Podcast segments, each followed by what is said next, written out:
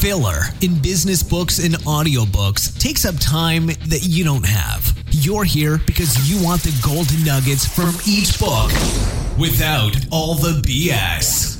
The more you learn, the more power you have to affect the world around you. This is the Cut the Crap Podcast. Never read a book again. And here's your host, Ryan Caligiuri. Hey, what's going on? Thank you so much for joining me on another episode of Cut the Crap Podcast, where I make sure you never have to read a book again, because I'm going to do that for you. Week after week, I'm going to put in the time reading that business book, and every single week, I'm going to bring those golden nuggets from that business book to you, saving you a ton of time so you don't have to sit there and read a book.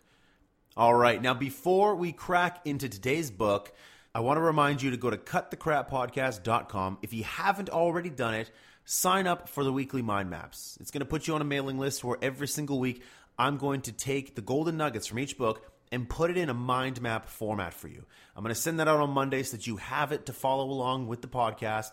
Go ahead, make notes on it, make highlights. It's all right there in the mind map. Utilize it. Go to cutthecrappodcast.com and sign up for those.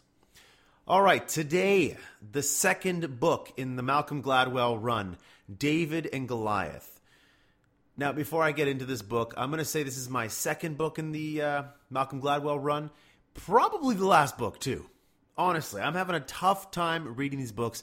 First off, I love Malcolm Gladwell, smart guy, you know, but his books are dry. And as a business person, I'm reading it because I'm trying to take something from that.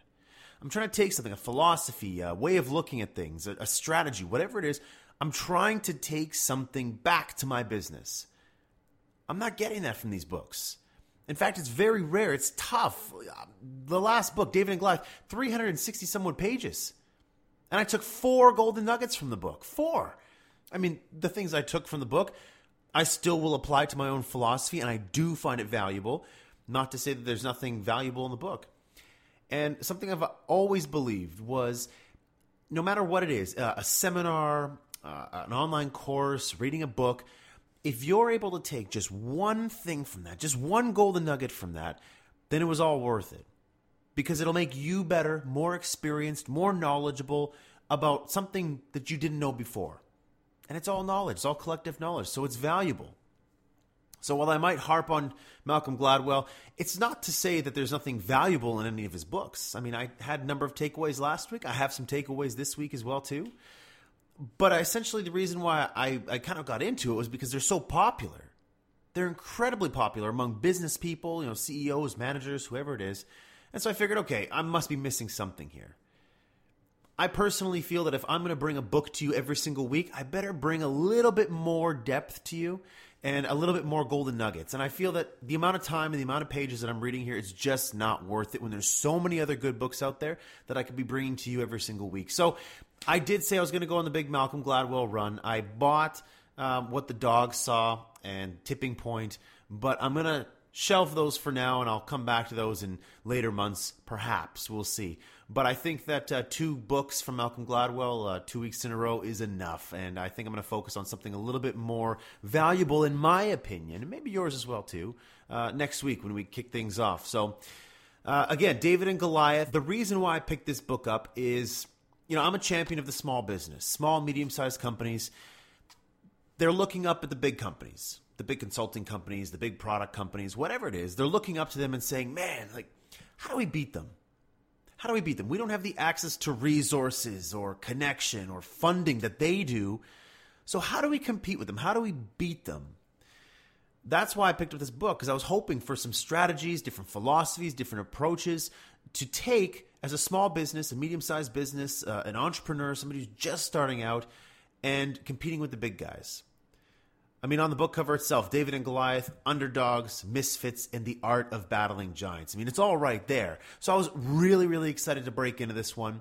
Like I said, I only took four golden nuggets from it. The four golden nuggets I took from it are solid, and I wouldn't put them in there if I didn't learn anything from that or if I didn't think you could learn anything from it. So, enough of me talking about it. Let's just crack right into it. Golden nugget number one Comparing ourselves to our more talented peers prevents us from reaching our full potential. Gladwell believes that if we compete and compare ourselves to others who are better than us, what this is going to do is going to sap our confidence in our own abilities, which is eventually going to lead us to a path of failure. That's rough. That is really rough. I have a tough time believing Gladwell and, and really buying into this one, but uh, he uses an example of students that attend high ranking colleges. He believes that students that compete with the elite of the elite are at a far higher risk of dropping out because they see themselves as lesser than their peers. He gives us a term, he calls it relative deprivation, where we compare ourselves against our peers and feel less than them because they are seemingly more talented than us. So it's a very interesting perspective that he brings to this argument. So, what's his advice? His advice for the folks, the businesses, the individuals who are looking up and saying, man, we're just not there yet. What's his advice? Gladwell says that instead of competing against the best of the best in an attempt for peer recognition, which I don't necessarily think that's what this is about, it's not about peer recognition. It's about bettering ourselves. But in any case, he believes that instead of doing that, we need to carve out our own niche and allow ourselves to flourish in that chosen area. Okay, so I got to be honest with you, I'm confused on this one. So I understand what he's saying on one hand. He's saying if we compare ourselves to others who are better than us, it makes us feel inadequate and it might give us the impression that we're not good enough and we're just not going to get there. And so we feel terrible about ourselves. And it starts to become a self fulfilling prophecy where we just get worse as we think they're so much better than us. And oh, that path there, it's going to be too long, too tough. We're not going to be able to get there. But then he gives us his advice. And his advice is carve out a niche and allow ourselves to flourish in that chosen area. Well, yeah, I, I, definitely agree with that. I mean, that's good strategy, good business strategy, good individual developmental strategy. I mean, anybody can be a marketer, but you can become a great marketer in small business uh, that focuses on technology. You can become a great salesperson uh, selling services. You can become a great innovator, a product developer for you know large tobacco companies. Whatever it is, you can choose what you want to be really great at and get really deep in that area. Absolutely. Definitely. But you don't think that if you carve out a niche for yourself, there's somebody already there doing it? It's very, very rare that you find a niche where there's nobody in there already. So you're always going to be facing people who are better than you. People have more experience, people who have more resources, more connections. That's reality. There's always going to be people who are better than you. Who said that competing against the best of the best is a bad thing? To me, it's a positive thing. It's a good thing. To be the best, you have to train with the best. You have to compete against the best. You have to learn from the best. It's a good thing as long as if, here's the key, you're mentally prepared to fight to get what you want. If you're not mentally ready, then you should absolutely, yes, lower your standards or chart out a different path that doesn't cross their own. But the idea that comparing ourselves to our more talented peers prevents us from reaching our full potential is ridiculous. I completely disagree with that it, I'll use an example with sports, okay? I was raised in the martial arts from a very young age, and at the very beginning of my, um, you know, my martial arts, uh, whatever you want to call it, um, my foray into martial arts. When I first started, I was getting my butt kicked at tournaments all the time. I was getting punched in the face, hitting the liver, knocked down, you know, leaving bruised, beat up. I was in bad shape when I was younger. And I mean, I, when I say I was younger, I was about 12 years old when I first started in martial arts. And you know, it was a little bit of contact there. So I was getting my butt kicked on a regular basis. Could never even touch my opponents. And so I started to feel lesser than everybody else because it was very clear. There was first place and there was last place. And I was last place every single time. I was terrible. So instead of taking the woe is me type of approach, I wanted to fight for what I wanted to get. I wanted to be on the top of that podium. I wanted to have the gold medal wrapped around my neck. I wanted that. So I started to train with people who were better than me. I started to train with people who are beating me, who are faster than me, stronger than me. And as a result, a few years later, I was competing against the people that used to beat me, and I beat them on a regular basis and went undefeated. Now, I don't tell you that to brag, I'm telling you that to demonstrate a point to you that if you want to raise your game, if you want to become the best, you have to train with the best. You have to learn from the best. That to me is the reality. And I think if you talk to anybody any type of field, in any type of sport, anybody who's trying to become the best, they'll tell you that by training with the best, that raising their standards helped them achieve their success. So I don't necessarily agree with Malcolm when he says that if we compare ourselves to our more talented peers, it could set us up for failure. I mean, that might be the case if you're not mentally prepared to fight for it. But if you want to become the best, again, I reference this all the time, but if you go back to episode two, The Dip with by Seth Godin, everything to deal with success is about the dip. If you want to become the best, if you want to go through that dip and get to the top of the hill, you're going to have to fight. You're going to have to go through some really tough times, really hard times to get to where you want to get. So that's my opinion, a very different approach to how we look at things here. Malcolm Gladwell, he believes that comparing ourselves to more talented people prevents us from reaching our full potential. I believe that by putting ourselves in the same ring as those best people, it'll force those who are prepared to fight to raise their game. Now I'm interested in what you think, though. What's your opinion? What do you think? What side of the spectrum do you sit on? Do you sit on mine? Do you sit on Malcolm's? neither one is right or wrong. I'm not right or wrong. Malcolm's not right or wrong. They're just different opinions, and those opinions are based on how we grew up, how our minds are sort of hardwired to believe how we approach competition, how we approach people who are better than us. Anyways, I can go on this point forever. Let me know what you think. Send me an email, ryan.caligiuri at me.com. Message me on Twitter at Ryan Caligiuri or message me on LinkedIn.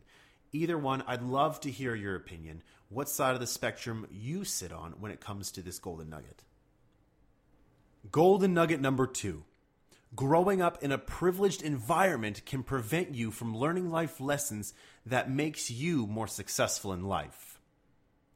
So naturally you'd believe that growing up in a wealthy family would give you a leg up in life. You have access to resources, education, and money that gives you an immediate advantage. However, growing up in a privileged environment can actually do more harm to you than good.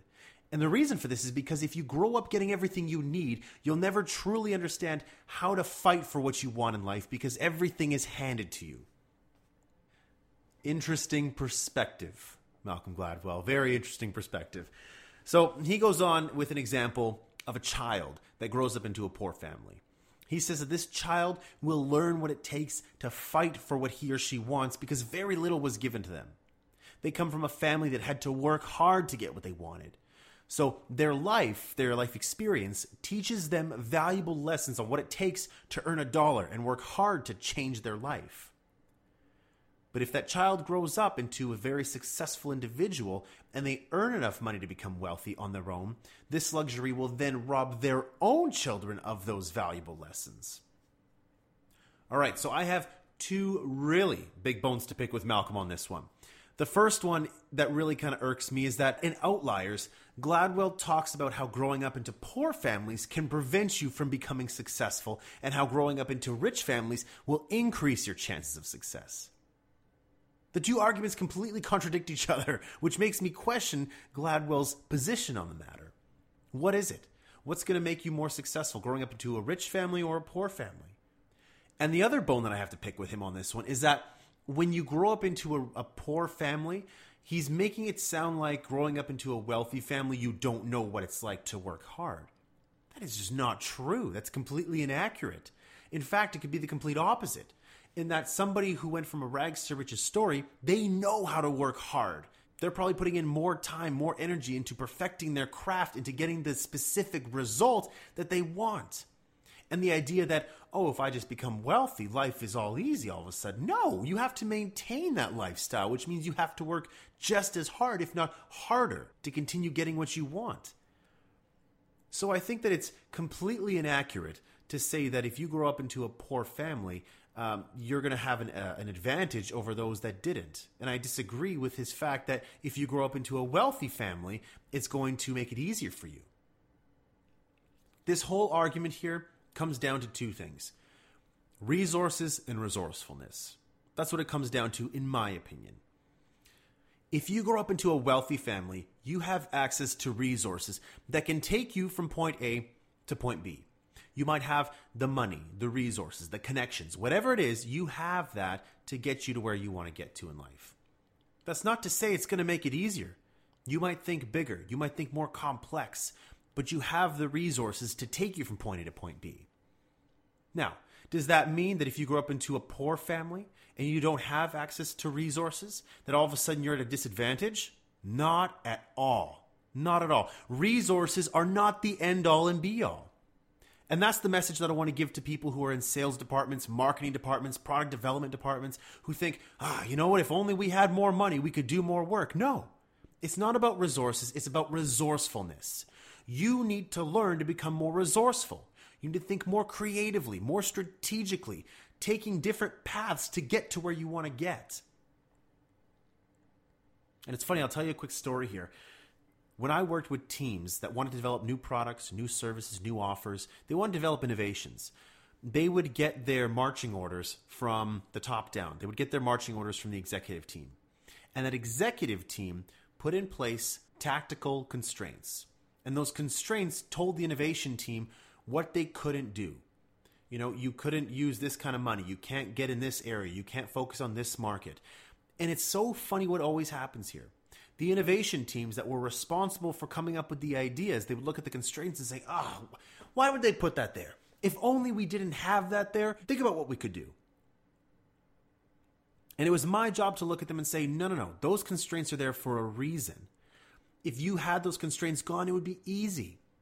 They're asking for resources. I'm encouraging them to be resourceful. Think in a different direction. You can't go in that direction. It's a brick wall. So I want you to break through and find a different way to achieve success despite not having access to those resources. And what came out of that was always something that was unique. It was different. It meant something to the marketplace because it forced them to think differently. It forced them to be resourceful because they didn't have the resources to become successful. That's the key here. That's the big takeaway that I want you to remember from this. Whether you're in marketing, whether you're in sales, if you're in product development, if you are an entrepreneur starting up your business, chances are you're going to lack resources. Don't allow that to define you and say, I can't be successful because I don't have this. I hear far too many people say, you know what, if only we had what they had, we'd be in a much better position. No, be more creative, be more innovative, be more resourceful, be more aggressive, be more persistent to get to where you want to get in life. To go from point A to point B, if you don't have the vehicle to get there, then you got to find a way to make the vehicle to get you there. I hope that makes sense and it gets me pumped up because this to me is my life.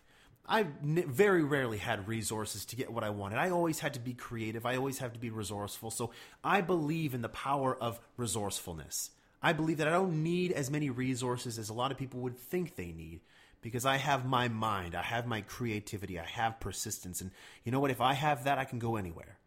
And that's what you need to develop.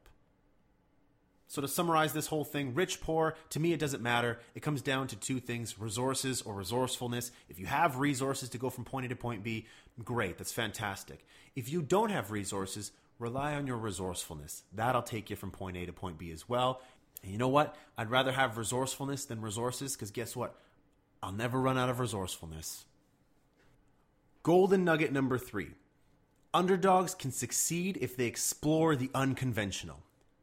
So, we've all read books or movies that are made about underdogs that win against incredible odds as they defeat or go beyond their competition.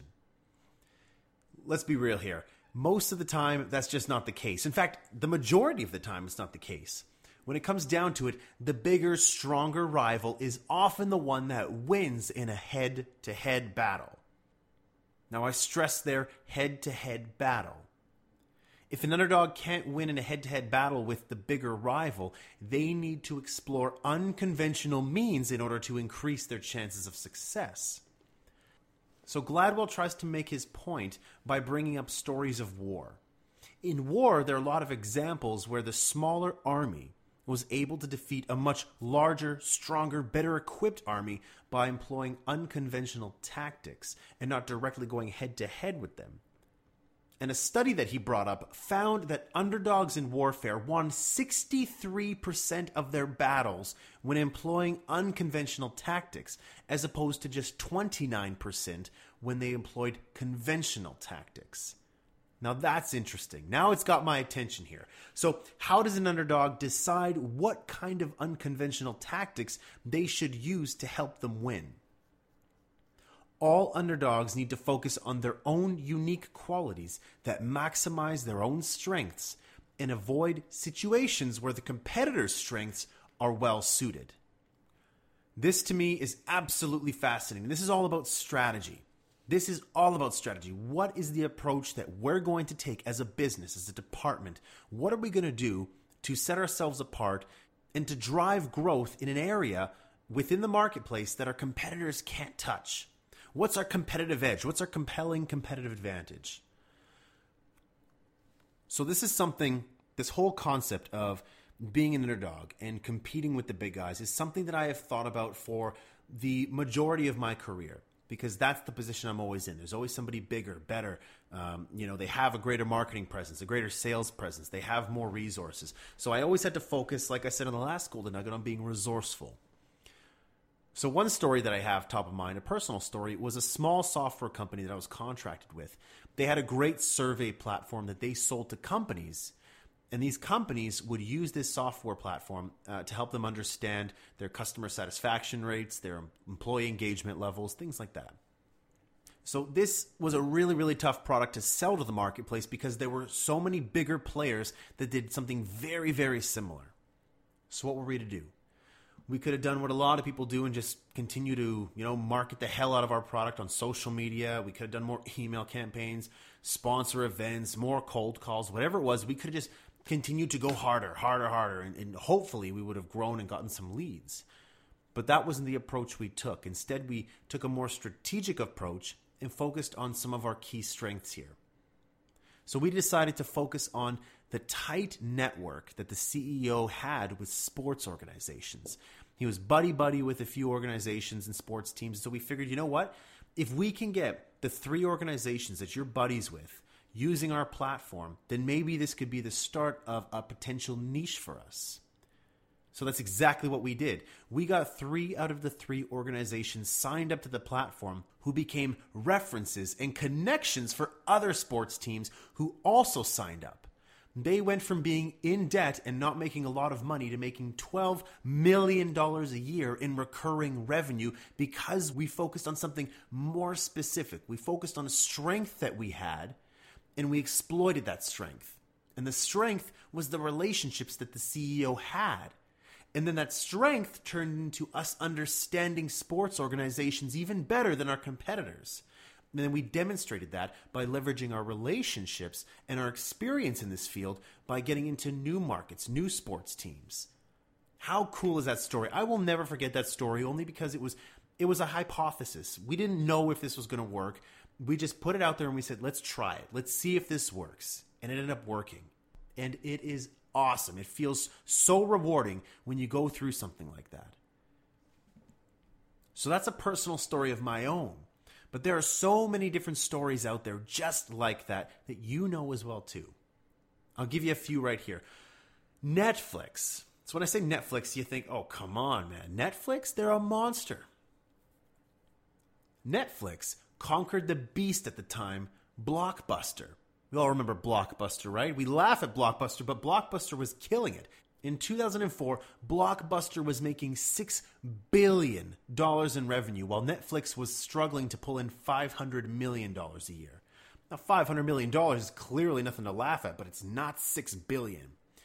The unconventional approach that Netflix took was to offer more convenience every step of the way. So first they explored movies through the mail. And that's what they tried to do. It was kind of a, a what was it, um, a Columbia House type of offer. And it didn't quite work out that way. So they decided to shift gears and look into streaming. And we all know how that one ended up. In 2000, Blockbuster actually turned down a deal to buy Netflix for $50 million. Ten years later, Blockbuster declared bankruptcy and closed all stores in 2013, while Netflix had 30 million subscribers. So, their unconventional tactic was to change how the consumer received their movies, and it was all based on convenience. Now, how's that for a cool story? All right, so I have one more story for you. I can do this all day. I love these stories. Clif Bars. Now, I don't know if you've had a Clif Bar before. I eat Clif Bars all the time. We have them at the office all the time. I love them. They're great. So the popular Clif Bar was once an underdog facing off against a dominant market leader in power bars. Power bars.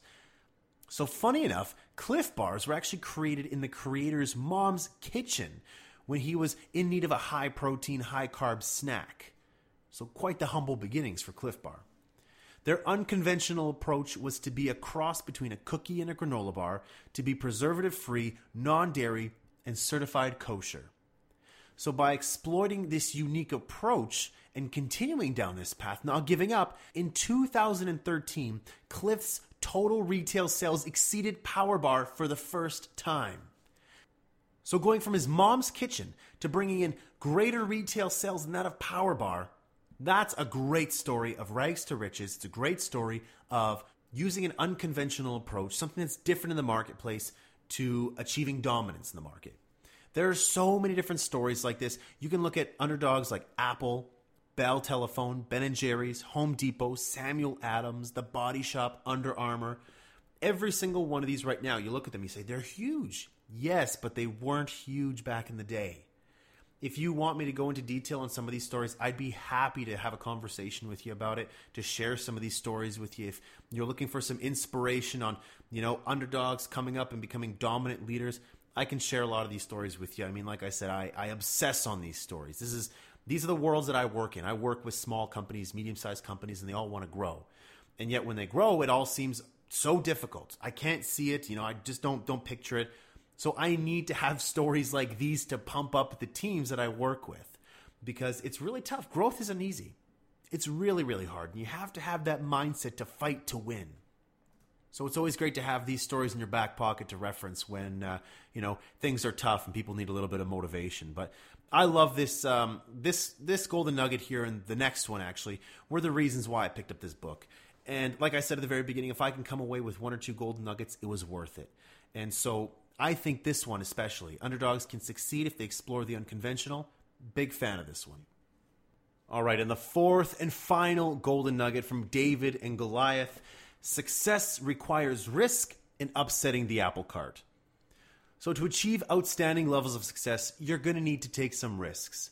And those risks you take, they're going to piss a lot of people off but it's because of people acting in spite of rejection from their peers that we've experienced many revolutions and innovations today. Gladwell calls these people the disagreeable ones, the people that don't care what others think about them or their decisions. So, to support this, Gladwell tells us that many entrepreneurs have traits of disagreeableness according to a study conducted by a group of psychologists. This study showed that many leaders achieved their level of success because of their level of conviction to their chosen beliefs. These beliefs caused their peers to shun them, but they continued to persevere despite that. The disagreeable ones. I love that. So, the lesson here is that to be successful, you have to be prepared to upset people. It's going to happen. And when you upset people, it's probably because you're taking a risk that goes against the status quo if you're a product developer, if you're an innovator, if you're creating new innovations, if you are a marketing person putting together a brand new campaign that maybe the company's never seen before, if you're a sales professional and you want to try a different sales strategy, you're going to be required to take your idea and put it up on stage where everyone will criticize you. If you care about what people think about you, you're going to cave. You're going to make exceptions and changes to your to your plan and your concept it's very likely going to die on stage. I've seen it happen far too often.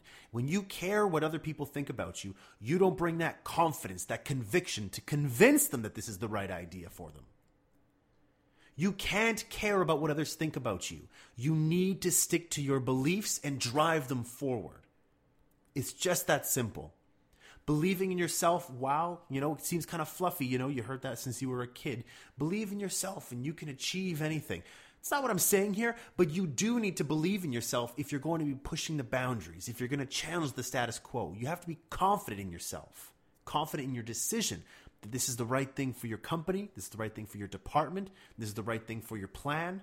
Whatever it is, you have to have conviction. So, as I always like to do, I like to bring a story into it. I like to bring an example to help crystallize the point. And so, when we think about taking risks, when we think about upsetting the apple cart, when we think about doing something new, I go no further than IKEA. IKEA founder Ingvar Kamprad cares about furniture. He doesn't give a damn what people think about him. And it's because of that that it makes him successful and that it made IKEA successful. He succeeded thanks to his disagreeableness and not being concerned about everyone around him thinking he was crazy or thinking he was stupid or thinking he was a traitor. It comes down to this. To do innovative work, you need to be willing to take risks, to do things that others might disapprove of. And I'll tell you right now, that is easier said than done. It's not easy. In fact, it's really, really hard. And it's because society frowns upon people who are disagreeable. As human beings, we're hardwired to seek the approval of those around us. And while that is true, radical and transformative thoughts go nowhere without the willingness to challenge convention. So, to bring it back to, to Ingvar, his story at 1943, he was 17 years old when he founded IKEA. He started selling furniture five years later. Then in 1956, he introduced a process that we all know very well flat packing. Because of this innovation, it made it really easy for the buyer to assemble it themselves. And again, we all know this very well. If you've ever bought furniture from IKEA, you know what flat packing is. Because of this, it saved a ton of costs. So many costs that he actually faced a boycott, making it impossible for him to manufacture the furniture in Sweden anymore. So, facing this challenge, what did he do? He took a risk he upset the apple cart and he moved his manufacturing operation to Poland. And while on the surface that might not mean a lot to you, at the time that was a very disagreeable decision to make because in 1961 that was during the Cold War. Now, that might not make sense or might not resonate with you yet. So, a more modern example, it'd be like Walmart moving to North Korea today right? That would be a big decision. That would be something that a lot of people would disagree with in a big, big way. Now, because of Ingvar's decision, people called him a traitor. But did he care? No. He didn't give a damn what people thought about him. Because he's not the kind of person who cares about what his peers think about him.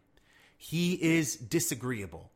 And that made all the difference because today IKEA is a resounding success because of the decision that he made.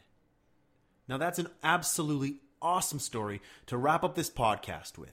The idea of being comfortable with being disagreeable, and the idea that you have to take risks and you have to be comfortable upsetting the apple cart sometimes to do innovative work, to challenge the status quo. All right, and there we have it David and Goliath, Underdogs, Misfits, and the Art of Battling Giants by Malcolm Gladwell. So this is a second Gladwell book that I've read over the past two weeks. Obviously, last week being Outliers. I'm going to shelf the Tipping Point and What the Dog Saw, also by Malcolm Gladwell. I said I was going to go on a Malcolm Gladwell run, but I just feel at this point in time we need to get a little bit deeper into other books that focus more solely on sales, marketing, innovation, strategy, management, and in general just how to win at business.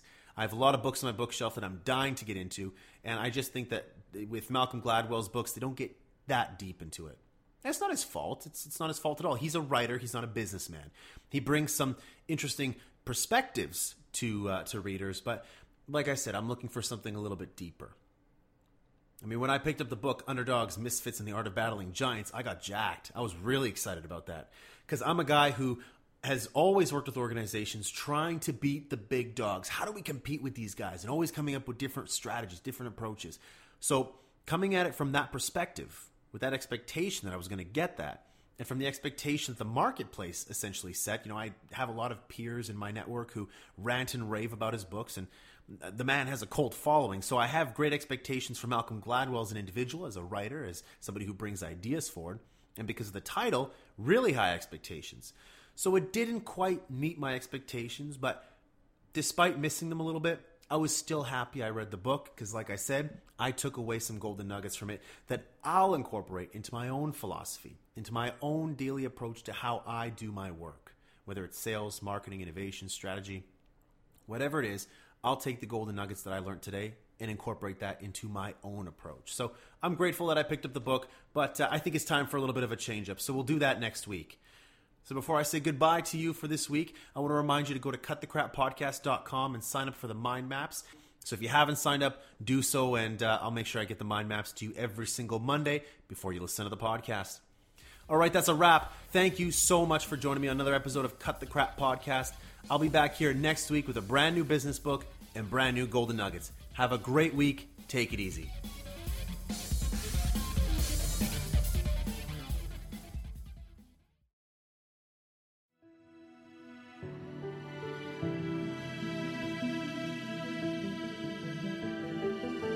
Nothing is impossible. The only thing that's impossible is what you make impossible. So I need you to understand that it's not going to be an easy road. But I'm telling you, if you're willing to put in 120%, if you're willing to go all in, you can take that which was once impossible and make it possible.